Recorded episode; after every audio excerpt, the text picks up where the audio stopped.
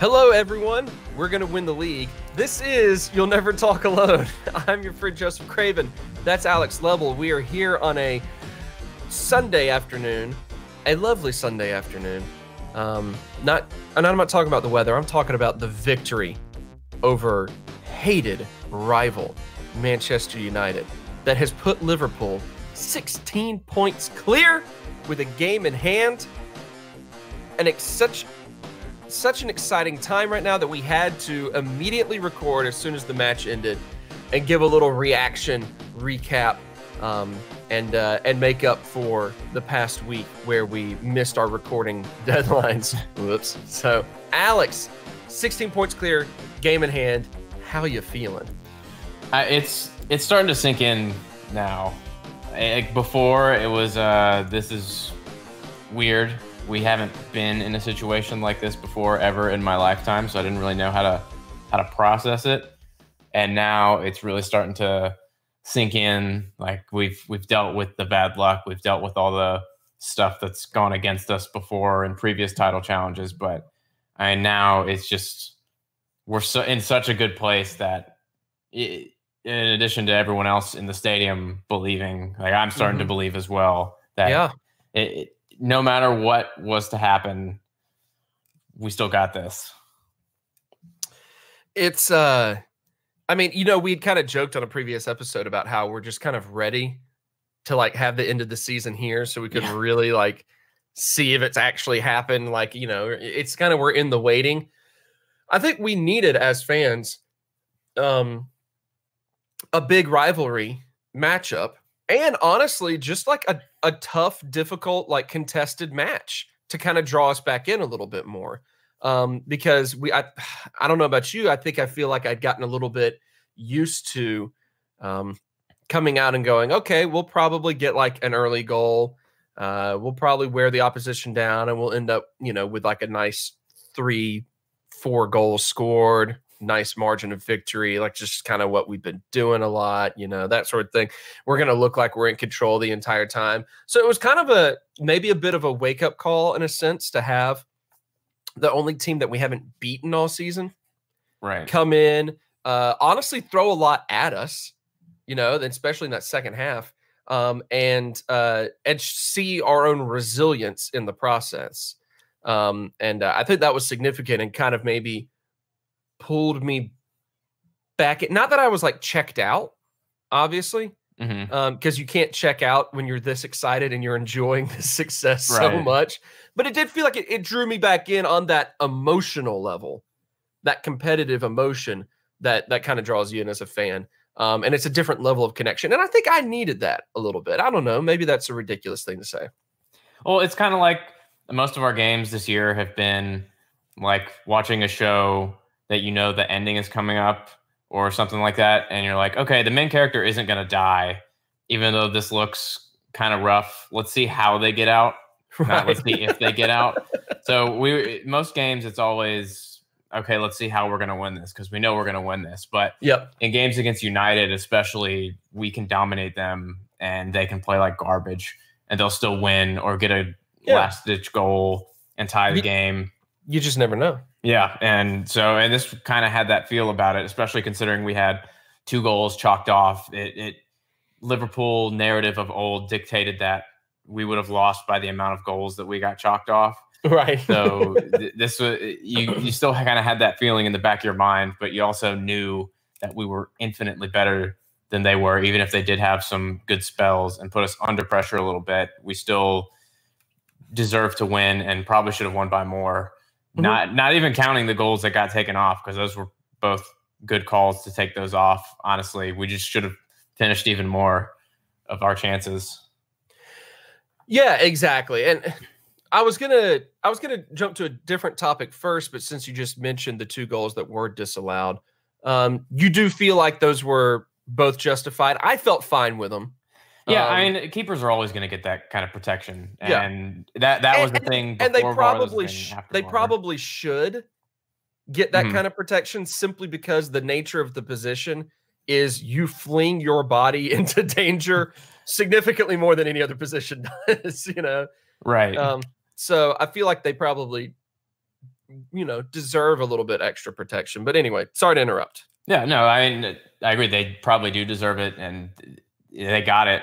I mean, it, it that's it's not surprising that that came back, considering how it unfolded, because that's always going to get called back. Um, so that it sucked, but you can't really argue with it. I don't think.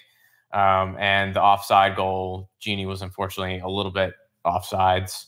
Um, that was that didn't even need a review. That was the linesman that called it. But yeah, I mean, it was just so satisfying to then score the way we did score the second goal because it just felt like such a release of everything. It's like we beat United, the one team we hadn't beaten all season. We beat our rivals and just a general rivalry. We all believe now. Mo finally broke his duck against United. It was just so yeah. many good things happening all at once. And Alisson got an assist. I mean, what more could you want? And then he did the Pepe Reina full field sprint celebration that had also happened against United. So that was just wonderful. Um, and as a side note, welcome back, Pepe Reina. Yeah, welcome back. Great, great performance for your initiation to Aston yeah, Villa. Exactly. I hate that it was against Brighton, but whatever. whatever. I was more uh, talking about his singing. Oh, right. Yeah. Yes, that, that's what, that's what really matters. Um, yeah, it's hard to argue against that, and it, of course, it's it's funny with all the Livar pool yeah. jokes that have been going on. For, all right. For us to have a match that, if we didn't have VAR, um, would at least be uh, two goals in the first half. You know, yeah. the offside goal obviously was was disallowed, like you said, regardless of VAR. But you know, the first one was allowed in, and if we didn't have VAR, it would have been it would have been more beneficial to us. So, um, but as a whole, I mean, you mentioned the offsides, Gini Wijnaldum being a little bit off. Maybe the only negative part of his game today, Gini Wijnaldum phenomenal. I know you're a, huge fan of his. You, why don't you rave about his performance for a bit? It was him and the whole midfield. I think uh, one of the Robbies, one of the eight Robbies that works for NBC Sports, right, pointed out that most of our games have been either about the front three or the fullbacks, but today's game was about the midfield, and I completely yeah. agree with that. I mean, Gini, Hendo, Ox, when he was on, they all were exceptional. Um, and Gini and Hendo just did not get tired. They were everywhere they were making smart choices, making passes, almost scoring. Henderson hit the post. Gini had that one disallowed. They were just always involved, always making runs, and they they kept us solid. They kept us feeling secure even when we were up against it a little bit, and they gave us all of those opportunities that we somehow managed to miss. Uh, but they kept putting it on a plate, and we finally got one. Although the second one bypassed literally every player on the field except for Mohamed Salah.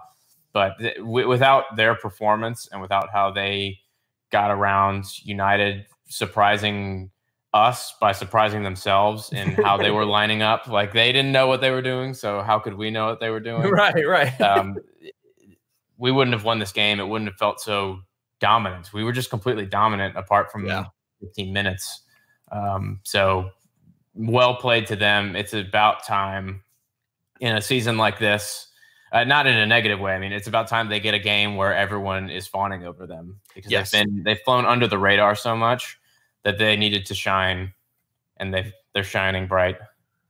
Yeah, and it's uh, you know, they needed they needed the recognition because as a whole on the season, if we've ever had anything positive to say about midfield, it's mostly been on a very individualistic mm-hmm. standard. You know, we've said, "Oh man, look at the impact the Fabinho's had right now." Oh man, look at Hendo being in the best form of his life right now. Um, you know, or a match like today where it's like, oh man, Gini has just been outstanding today and, you know, been a major catalyst. it, it is refreshing to be able to just say in general, the midfield as a whole unit, so good. Because for a while now, that's been the biggest area of critique. Mm-hmm. You know, we've said, uh, well, the front three, okay, perfect. They're they're set. They're good. We don't ever have to come. We will never complain about them ever. Uh, they right. can do no wrong. You know, they've reached that status. Um, the the fullbacks revolutionizing the way that the the positions played in the modern game right now. Mm-hmm. You know, mm-hmm. that's great. Obviously, Verge, just best in the world. Yeah, Al- Alisson, probably best in the world. Top two or three at the very least. You know that sort of thing. Yeah, so Joe Gomez it, coming back into form. Sorry to Yeah, but yeah, he's back. Yeah, get we need to give him more credit too. You know, um, battling through those injuries, coming back into form. You know, all of that. So it's nice to finally be able to say after the last several years, honestly, just say the midfield as a whole, killing it in this match. Um, and I mean, in general, have been doing very, very well this season. So, man, it's difficult to critique just about anything Liverpool's done so far. uh, yeah, and like as we were saying that, NBC is showing the replay of Alisson's full field run, and it is just yeah. delightful. He is just what a man. Just all yeah, all of it is just so good. I mean, the the only thing you can say to critique us uh, is that we didn't score more. Right. And that's that's a, a very top of the table problem to have. Like, oh, this should have been like eight nothing. You're right, right. oh, what a what a major first world problem that is. I just love it. I just love it. I love seeing everything that like in the past week you've had. Um, obviously the the story that kind of went viral of Alisson and at Firmino's baptism and like the the kinship that they're sharing in that regard. Yeah. To see Alisson want to rush up and support Mo um, and celebrate him in that victory. Um, and also, I'm sure just at that point, pure adrenaline. Yes, right. and he was just losing his mind. But you know, it's just it's one thing when you have just like a successful team. It's another thing when you see the bonds of that team uh, in general, uh, and you see it from the top down. Jurgen Klopp bringing it down to everyone else as well. Yeah, and that seems to have spread to the fan base as well. I mean, we for the past few years even we we've noted on here that there was always some sort of argument going on online or amongst the fan base for for Liverpool fans, whether it's like who was better between Salah and Mane, right. where should Henderson play, right. where should he play, all that kind of stuff. That's just gone away. Everyone is just enjoying the ride and loving the team. And I mean, sure, results help that, but there's such a good atmosphere throughout the club, on and off the field, that it's it's just unbelievable, really. Yeah, I think the only real thing I see on social media right now is that it's very popular for people to claim that they always loved Jordan Henderson and never yeah. doubted him, and right. that in, anyone that doubted him, it looks like an idiot now. That's the new trend. You know, that's the new trend. So more more power to them, I guess. People got people on the internet have to be angry about something. That's yeah. just that's the rule. We love being outraged. It's fine. It's whatever. We survive. So um when you look at the match as a whole, uh you see that it I mean statistically there's a lot of similarities. Uh possession stats very close. Um actual shots on goal very close, even though Liverpool had significantly more shots in general. Um, but I mean, like fouls and cards. Well, United had three yellow cards, so that's that's a lot more. Fouls were pretty similar, um, but like three yellow cards to one yellow card for Liverpool. Uh, and uh, Liverpool had a whole bunch of corner kicks. Yeah, that's the only. Outside of that, I mean, like offsides calls similar, saves similar. You know, like I said, shots on goal, possession, all similar but that being said, the first half was like very clearly one of our we're dominating the game. We're just not quite scoring goals or like scoring goals that actually count. Right. Um, type of halves, and it looked like I actually texted the group uh, of, of the whole, you know, all of us here, and I was like, oh, this reminds me of the Leicester match where we just grinded them down until eventually in the second half we just blew the doors open and then that wasn't the case.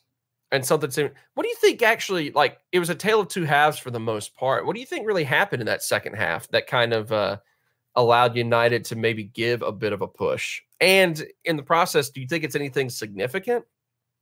Uh, I think part of it is us wearing out somewhat. I mean, we had played at such high intensity throughout the first half, and unfortunately had some let offs, which uh, mo- most teams seem to be more affected by some of that stuff, although we have done pretty well. And I think Klopp has mentioned it in press conferences and stuff like, well, if something go gets called back, we just have to deal with it. And I think we handle that better than a lot of teams. Um, secondly, I think they adjusted. They started playing a little smarter in opposition to what we were doing because first half I, I was talking to a United friend of mine and he he didn't know what formation they were playing. I don't think they knew what formation they were playing. They had like four fullbacks to counter our wingers and all sorts of stuff. But then they kind of finally figured out how to use their the tools at their disposal, however blunt they may be, uh, mm-hmm. uh, to to try to challenge us. uh, and thirdly, the Rory Smith pointed out uh, on during the match that Liverpool has tends to look simultaneously incredibly intense and weirdly slack at times and we did do that. We had that again where we were winning everything. We were getting like two passes and it would fall flat on the third pass because we would mess up or fail in execution. And there was a lot of good work off the ball but bad work on the ball throughout kind of the middle portion of the second half and we we never truly recovered from that after how well things were going at the beginning of the second half and i think just missing a lot of chances like that kind of gets at you and wears yeah. you out and we didn't have some of the subs we probably would have liked to have made because of injury and just adjustment period. So we, we couldn't really change it up too much. Unfortunately, that was the other downside is that uh, Adam Lallana came on and did everything wrong. It yeah. seems like, unfortunately. Yeah. Um, so th- that was kind of one. I think those were the reasons why it looked a, a bit different in the second half. But ultimately, we we scored again as we deserved. So it worked out. Yeah, I I hate it. I hate it for him. Yeah, I know. Like I that, feel bad that I don't necessarily like him, but, but as a player, just, yeah, we we groaned when we saw him subbing in, and we were like, "Oh, it's happening." And then he came out, and as you pointed out, he just did not. His his arrival kind of threw off the whole rhythm of what we had been doing, and uh, it just it was a shame. It was a shame, but it's okay. You know, there's been some times in which he's actually come in and and benefited. You know, like the last um, United game. Right, the last United game, for example, is a prime example of that. Um, it just is kind of a shame that that he popped in and his performance today was what it was. So, oh well. Uh, so, do you think that this was uh, the the tale of two halves? There was um, tale of two halves in a sense. Liverpool still the only goal scorers right. right. at the beginning of the game and the very end of the game. But um, do you think that that is, in a sense, uh, just a byproduct of um, the rivalry more than anything else? Um, that sort of thing, or do you think that's something that other teams might look at as a potential weakness in us?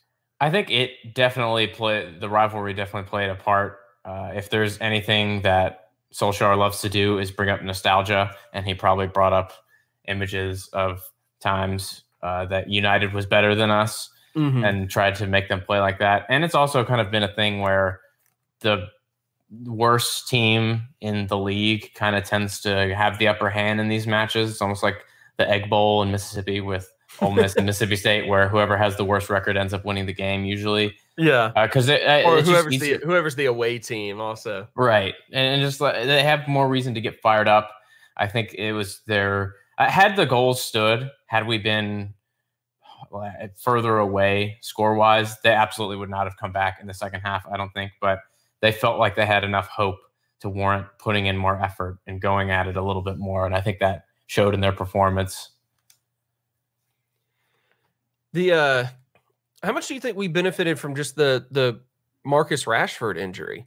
Um, because United had been a team that in recent weeks, having both Rashford and Martial healthy and back, had actually like improved them. Like the, those two players were actually playing to like what was kind of expected out of them. It kind of playing to the hype and actual, you know, little bit in the way that Paul Pogba just never has while at United.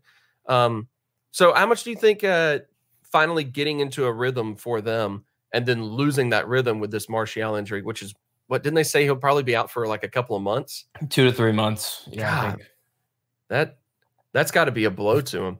Um, so how do you think that that affected things? Do you think that played a, an active hand into why they were just not able to really put up uh, too many significant attacks? Absolutely. It made them change their shape. It took away their best attacking option. Uh, he probably would have made a little more intelligent runs than uh, James when he pinched inside, and Martial, who has that more languid style, and you don't really see him hustling and bustling as that type of forward. Whereas you see Rashford kind of making the runs in the channels a little bit more. Uh, it would have probably would have wouldn't have played Pereira, who seemed bound and determined to run into James every time he was dribbling the ball, no matter where James was. He would just go out of his way to avoid the goal and try to smack into him. And they ended up getting the ball to Wan-Bissaka a lot in attack, and he's just not that good at that side of the game, which is strange because he started off his career as a winger. So eh, they were funneling attacks in a certain way that very much required their best attacking player to be there, and he wasn't, which helped us and made them very strange. Very strange. Yeah. Like, because they had that. And, well, one, Rashford was the one that scored the goal against the Saddle Trafford against the run of play, and they right. had that chance where there was no way that Wan-Bissaka was onside, but they he squared it across, and Pereira missed the ball which seems to be another theme of our season is teams getting weirdly onside chances, potentially onside chances, and sliding finishes at the back post and not connecting with them. It really is. I yeah, hadn't even thought about that, but that it really is. And I mean, that was that was a heart in the throat moment um, when that happened. I mean, it's just amazing that he just put the ball just I mean, they said on the broadcast they were like it's millimeters away, and it really was. It's mm-hmm. just I don't understand how like Herrera did not actually make contact with that. Um, so it goes back to to something I've pointed out a few times on the show this season that this is a, a year in which we're actually getting some of the lucky breaks that we had not been yep able to secure in years past. It's like a perfect storm of everything working together all at once, which is uh wonderful. I mean, it's it's lightning in a bottle, and uh, I'm here for it, man. Absolutely, one hundred percent here for it. And it's one of the key reasons why, because this is what we said last year, is that if we can just turn those draws that we had into wins, we're in a good place, and that's why we're turning all the draws we had last season into wins, which is mm-hmm. why we have the record we have now. Because all those fine margin moments and things that didn't quite go our way have gone our way or have been rectified in yep. one way or another. And now we're getting those breaks and we we're getting what we deserve finally. It's, there's no more, well, we played really well and then they smashed one in at the last second. Yeah. We played great and then like freaking Phil Jagielka of all people blasts. I still that's one of those that's a goal that stands out in my mind as just forever being a really like what the you know kind of right kind of moment is this? How in the world is that happening? You know, that always stands out. I know it wasn't maybe necessarily the most significant goal in the world, but it was rivalry nonsense, and so it mm, happened. Yeah. Um, yeah. So I with that with that in mind, I mean, yeah, this is there's a bit of a feeling about this match that it was maybe the last legitimate like challenge to because of the rivalry aspect of it the last legitimate challenge to the at home unbeaten streak um the just in general this league unbeaten streak but also maybe even like the last legitimate challenge to like see if there was a weakness that would prevent the title chase. Mm-hmm. um and liverpool weathered the storm. So let's look long term a little bit. I mean do you think that this has ramifications to it that lead up to a league title? I mean, we we talked about the hope and the excitement a little bit at the beginning of the episode, but let's bring it full circle and say, like, realistically, here, was this maybe the last possible roadblock towards that title? I probably, I think mentally more than actually on the sure. pitch. Yeah. Because it it if no question, no question, had, that's huge. Yeah, I mean, if we had any sort of monkey on our back this season. It was that they were the one team we hadn't beaten, and we beat them overall pretty comprehensively.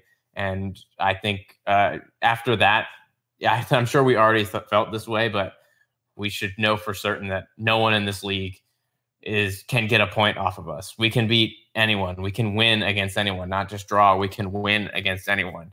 So it, it, it's nice to have that. We get a, a weird kind of fixture pile up coming up, but we should be able to have some rest. Should be able to start betting in some of the players coming back from injury or new signings uh, to get them back to tip top shape. So where we can go in to the home stretch and hopefully seal this thing by early March or something like that with a full squad of players and be able to rotate and focus on turning a potential title, a potential invincible season into a potential double because mm-hmm. we still have the Champions League. It would be great to be able to lock this up God, and focus on the Champions League and be able to get uh, a double.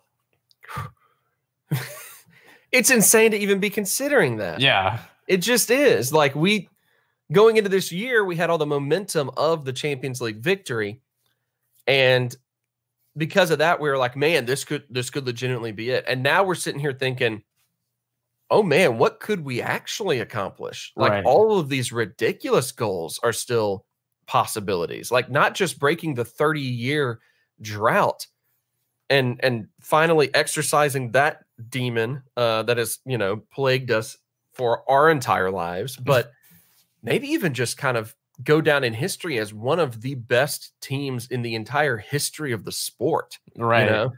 Which is just insane. But you're right. It's not, we're not just a team that has to outscore opponents now. We're a team that outscores and also completely prevents them from even getting close to scoring. You know, we're a team that just plays so well in like every aspect of the game and has done it in a uh, in a piece by piece like really impressed. I mean, outside of spending the massive amount of money to bring in Van Dijk, like a lot of these deals have been value purchases. Mm-hmm. A lot mm-hmm. of the um there's still like, you know, what what the the net spending crowd still seems pretty pretty happy with everything, you know? Yeah. like, um it, it just and there just is a it's a blend of talent and personalities that work together. So it's more than just trying to go and buy the best players in the world. It's buying exactly what Liverpool needs to be a successful team. And it's just crazy to see it all working. It's crazy. Like I'm still kind of in awe of what we're being able to witness this season. And there's right. a part of me that still is like this close to impulse purchasing like tickets over to to the UK for like the end of the season to just try to get in on like a victory celebration or right you know parade or something you know right it's yeah because it's just like you can feel it and us talking about this stuff I know we've done it before but especially after today it doesn't feel like well we can't talk about it we've been hurt too many times in the past it's right. like no we're really good and all that matters is that the team isn't getting swept up in all this we as yeah. fans can get absolutely swept up in all of this that's our jobs. That's why we're yeah. here. we're supposed to overreact to everything. That, right. That's fandom. Yeah, it's, I think it's great that I mean the team repeatedly, you know, has that like mantra basically of, yeah, it's great to win this one, but I mean we're we're looking at the next match already. Like we're not we're we're not we'll we'll kind of like we're celebrating right now. We're happy, but that's not what it's about. You know, it's Klopp not long ago when someone was asking about it. He's like, well, you know, you guys can can talk about the uh, I forget which match it was, but like he goes, you know, you guys can talk about the significance of this, but I have to go. Okay, well th- that one's done. Next up is you know United, and after that is Wolves, and after this is that, and he just listed off uh, just off the top of his right. head like the next seven fixtures, you know, and it's like okay, you can tell it's not just a a thing he's saying. It's not just some sort of weird mantra. It really is the way he's going about it is no, no, no. We're not looking at the season. We're looking at each match. Legitimately, right. we're looking at each match for, you know, what needs to be done in order to bring success in each one. And it's just, again, it's amazing to watch. Yeah. All right. So let's look ahead a little bit. I mean, you mentioned it's a weird cluster of matches uh, in the next you know week and a half. A Thursday match this week, which is odd, but a lot of but that's kind of because there's a Sunday FA Cup a, a week from today. Um, and then a Wednesday on the 29th that of course then leads up to another Premier League match that's on February 1st. So let's let's kind of look at those. Uh, in particular, we need to focus. We need to pull a Jurgen Klopp and focus entirely on Wolves uh, and not worry about everything. Else. So let's let's look at this this Wolves matchup again right now um, because they have been, you know, one of the scarier teams in the league. Mm-hmm. Um, a, a team that maybe not always incredibly impressive, but you kind of feel like you never know quite what you're going to get with them. Sometimes they pull out just like, you know, all their their bag of tricks and and you know beat somebody like a uh, uh who's who's some they like beating City. Yeah, you know, doing the double uh, over City this season. Yeah, doing the double exactly. Re- like just knowing how to work City. Uh, but then also then like uh drawing with Newcastle. and, yeah. And you know, losing to Watford. You know, it's just like weird team. Weird team. So you never quite know what you're going to get. But right now with Wolves, I mean, they're still in that hunt along with uh, Chelsea and United and Sheffield and Tottenham. What in the world? They're in that hunt for like a potential, very least Europa. They're hoping maybe can make a push for that fourth uh, Champions League spot mm-hmm. position there. You know, they're they're right there with it. So, uh, what's your take on how they are right now? Uh, they recently, I guess it was yesterday, pulled off a comeback win at Southampton to get uh, the full three points out of that and stay on the hunt. But uh, Wolves right now, a uh, lot of draws, but not very many losses. What type of opponent are we looking at on Thursday? They're going to be tough. They're going to be organized. They're going to be kind of the exact same team that we've played every time we've played them. They, yeah. they know exactly what they want to do, and maybe they mix up some of the players and some of the lineup, uh, but very rarely do they do that. They're a strong team at home. This will not be easy. This was uh, a test last year for sure. This was a test last time we played them. We got very lucky to beat them, um, and we didn't really play that well. This should be a slightly different fixture now that everyone has some rest and it's not at the end of a span of four games in 10 minutes kind of thing. So it might unfold a little differently with full rest in a lot of the legs of our first string players. Uh, but they have the same benefit and they are riding high off a big comeback. So I, it's going to be tough. This is it's probably going to be a lot tougher than the United game we just played because yeah. they and they just have better players and they're more organized. So I, it, it's kind of making me nervous, but at the same time, it's like what we talked about at the beginning of the episode is that we're just so confident as fans and as a team that we're just going to win this game. That yeah. despite anyone being potentially good against us, and who knows, no one knows if anybody below like us is any good just based on the results. So I don't yeah. know if they're good. They've got some good players. I don't know if they're any good. They've got like 14 draws or something like that. So who knows? But it'll be tough. But I'm confident in our ability to beat them. Yeah, I mean, at this point, it'd be it'd be dumb to not be confident yeah. in our ability right. to beat anybody, um, which is just crazy. But that's where we are right now. It's it's really exciting. Um, yeah, I mean, they're what do you say? I mean, we last time we faced them one 0 victory, right? Like uh VAR taking the limelight yeah. in that one. That's right. That was that was the VAR, the big time VAR match. But I mean, what do you say other than we've got the tools to beat whoever we come across? You, you don't know? play anything really. Just, there's yeah, you can't. You really can't say it. So it's almost like it doesn't seem scary to go up against anyone, even if they're doing pretty well. And at the same time, it doesn't seem uh man, I don't even know. It just doesn't seem like even if we didn't play our best, that it would make a huge amount of a difference at this yeah. point, with being 16 points clear towards the end of January. And it's just bizarre that to be in this situation. I don't I'm not used to this. No, it's like it's still taking some adjustment, even if it is starting to sink in a little more. It's still very strange to say something like we're 16 points clear with a game in hand. Yeah. That's something you would see in like Spain or France or something like Right. that at the the in the last decade when those teams were more dominant. Um, and it was like, oh well, these leagues suck, and so of course they're going to win the Champions League or something like that. Like these, those teams look so good because they don't have to play every week because all the teams in that league suck. That's Yeah. basically where we're at now. Is that well, of course we're going to do well in Europe because everyone in our league kind of sucks. Yeah, that's true. that is true. Um, it is. It's not the most banner year in the the the Premiership right now, um, top to bottom, but it is without a doubt a banner year for Liverpool. So Yeah. you feel like this is going to be another victory? I think so. I'm feeling a confident 2 0 victory. I like it. I see no reason to expect a uh, a goal allowed right now with the way this defense is playing.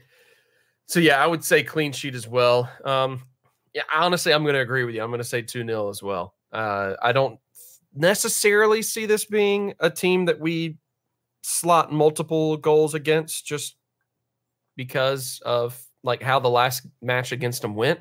Mhm. But who knows? I say that now, and we're gonna come out and you know five nil victory. you know, it's just like that's that's how these things go. So, um, so real quick, let's look at the. Let's talk a bit about. I feel self conscious now. Before we got to this segment, you mentioned how apparently nobody seems to agree on how Shrewsbury Town's pronounced. Shrewsbury, Shrewsbury, whatever. So I don't know how to say it now. So thank God. Town FC. Let, us just let's just skip the the trouble word. Let's just go straight to the back end of it. Yes, yeah, that's exactly it. But we do have that um that FA Cup match coming up. Um, and it will be, you know, a chance at a potential, as you pointed out, treble, because the the kids are still active in that. Um, a chance to see some of the reserves and bench players um, play their parts, a chance to see a player like your boy Minamino um, really like get more and more acclimated with the way the league is, with like how English football is played and his role in the team, all that sort of stuff. But perhaps most importantly of all, it gives you and I an opportunity to pull our own version of the double Yeah. with a crest exam and for kits and giggles with old Bury Town. Yeah. so uh yeah, you want to start with the with the crest? yeah, I will uh, I'll start. I think it is a best crest. I love it. It's Mhm. weird. It's got three vomiting lions. You usually see kind of like the side, the like the profile of the lions. but, but here you see them just blowing chunks out the front of the crest. They've got, uh, I think, because they use hashtag salop. I, I believe that's how it's said, and I had to look it up. It's what they would use to abbreviate Shropshire on telegrams. So I like that, that that's on the crest, and that is what they use for social media. Um, it, it's just, I, it's weird. They have a debate about their town's pronunciation. right. It's just, it's got a lot of things going for it, uh, externally and internally within the confines of the round crest. So I'm giving it a best crest. um the uh the joy of so many of these smaller teams is the fact that they tend to have the awesome super traditionally very english um crests that Mhm. have that like are like largely unchanged over like the past 150 years or something you know? Yeah. like it's that sort of thing and i love it. I love it. So i'm looking at like the history of their crest and basically um it's it's basically based on the the town's coat of arms which has uh three like vomiting leopards. All right? So called the loggerheads leopards are referred to as loggerheads and there's three puking loggerheads on the town crest so in the according to history here in 1907 they put that crest um, on their their kits, and was like, all right, cool. Um, and uh, they used they say intermittently on shirts until 1960 to 1970. So for a while, it was these loggerheads. Mm-hmm. Um, then it comes in that they put a generic football logo. And then in 1970, they're like, ah, you know what? No, let's put the loggerheads back in there. um, and then about uh it wasn't until like more recent, like the 80s and into the 90s, that they kind of started to do um the their their attempt to like bring in lions instead um, Mhm. of the of the loggerheads themselves. And uh I mean the three puking lions were introduced in the early 90s. And the really what it what it comes down to is that there was a brief span of time in 07 to 2015 that they got away from the the what was inspired by the loggerheads to what looks like a one singular lion almost kind of profile who just looks like he's crying. Yeah, It's a it's a bad look. It was like the sad MGM logo. Yeah, That's It basically would- what it was. it was the Wizard of Oz cowardly lion is what that was. They wanted to make him their their logo for some reason. Um, and then they're like, ah, you know what? It's bad. So that one's a crap crest. Outside of that, everything else they've ever done is incredible best crest. I, I can't say a single bad thing about it. I love the loggerheads. I love the weird weeping lions they have right now. You know, I just I love it. I love it. Just get them some Pepto or something because they're clearly not feeling well. No, they're they're not doing well. That's like I they they caught the weird 12 hour stomach bug that I caught earlier in the week. That's what they got going on. Um, so I'm all about it. But let's talk about these kits though, hmm because this is where things I think go downhill. Um first of all, I can't find a single positive thing to say about the away kit. Okay. The away kit is is needlessly purple. yeah. All right. You've got a nice, like Leicester City looking bright blue, old gold color scheme going on. And then your away kit is purple Yeah. with kind of this like faded, I don't know, faded purple, not really like a tie dye look, but of some sort of weird faded purple look that I don't know, kind of looks a little 90s in the wrong way. I'm not feeling it. Yeah. There's like two patterns going on with it, and that's too too many. Yeah. Oh, yeah. Cause then the sleeves are just like, no, we're solid. Yeah, and then there's pinstripes, and then there's like thicker stripes within just- the pinstripes. it doesn't make much sense. Doesn't make much sense. Now the home kit, I'm kind of digging. I'll be honest with you. Uh, it's got like a, a big thick stripe in the middle, and then a couple two little stripes kind of on the outside, and oh, and the middle stripe, middle gold stripe also goes into a, a gold collar, which I think is a nice touch. I like a, the stripe that goes into a, a different color change collar as well And it So, goes uh, all the way up. and it does go all the way up, which is important. So if you were to combine the two, it'd be right in the middle for me. But if you split them apart, home kit, I wasn't sure at first, but now that I look at it more, I love it. I think it's a lit kit. I I agree. I mean, first of all, they're sponsored by Admiral, which is a brand that I don't think we even have here anymore. I know when I played club, we had Admiral kits for a while. um, Right. but I have not seen them in a long time. So kudos to them for keeping it old school with that brand. Um, plus, this is just kind of a, a colored scheme and layout that you just don't see in the upper divisions. Like, I think you can only have this type of pattern League One and below, which is a shame because this it doesn't look like every other kit that's out there. It doesn't look like a copy paste of some of the bigger brands. So yeah, I like the stripes because sometimes you get in some of the lower divisions with the, the, the soccer kits that look like rugby kits almost, and I think this has a bit of that about it. But I do like it a lot, and I like the blue and the golden yellow. I think it's a good color combination. So yeah, home kit absolutely lit. Uh, away kit, not so much. And I think that what was uh, making me a little nervous um, about the home kit at first is because at the like one of the first Google searches showed me an older home kit, hmm which was just all equally laid out stripes.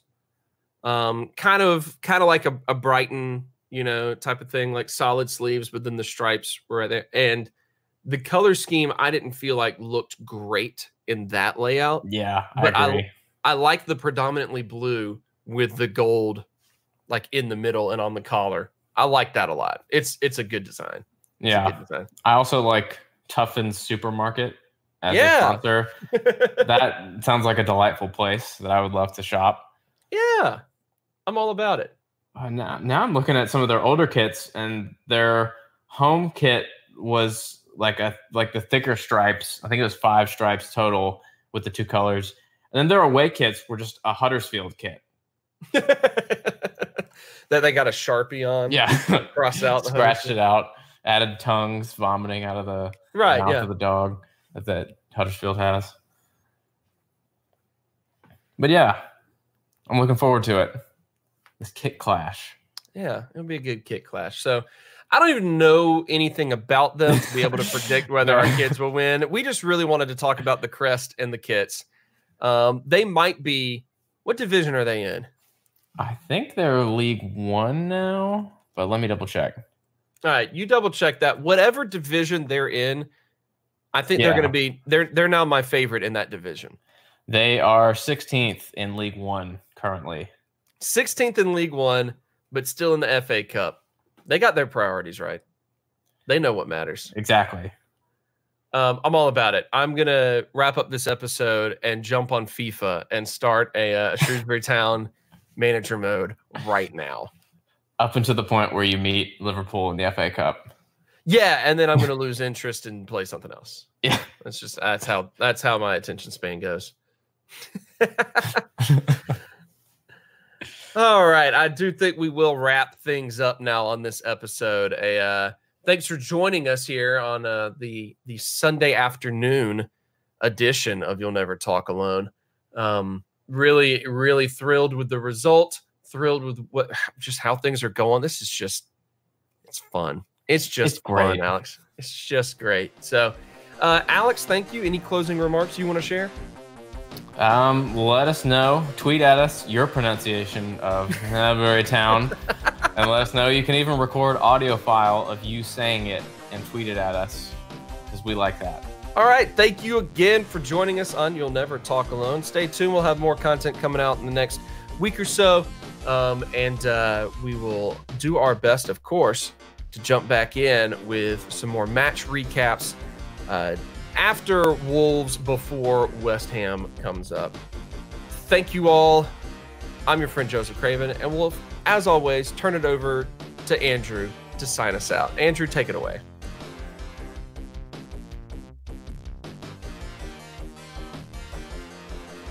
Thank you, Andrew. See everyone next time.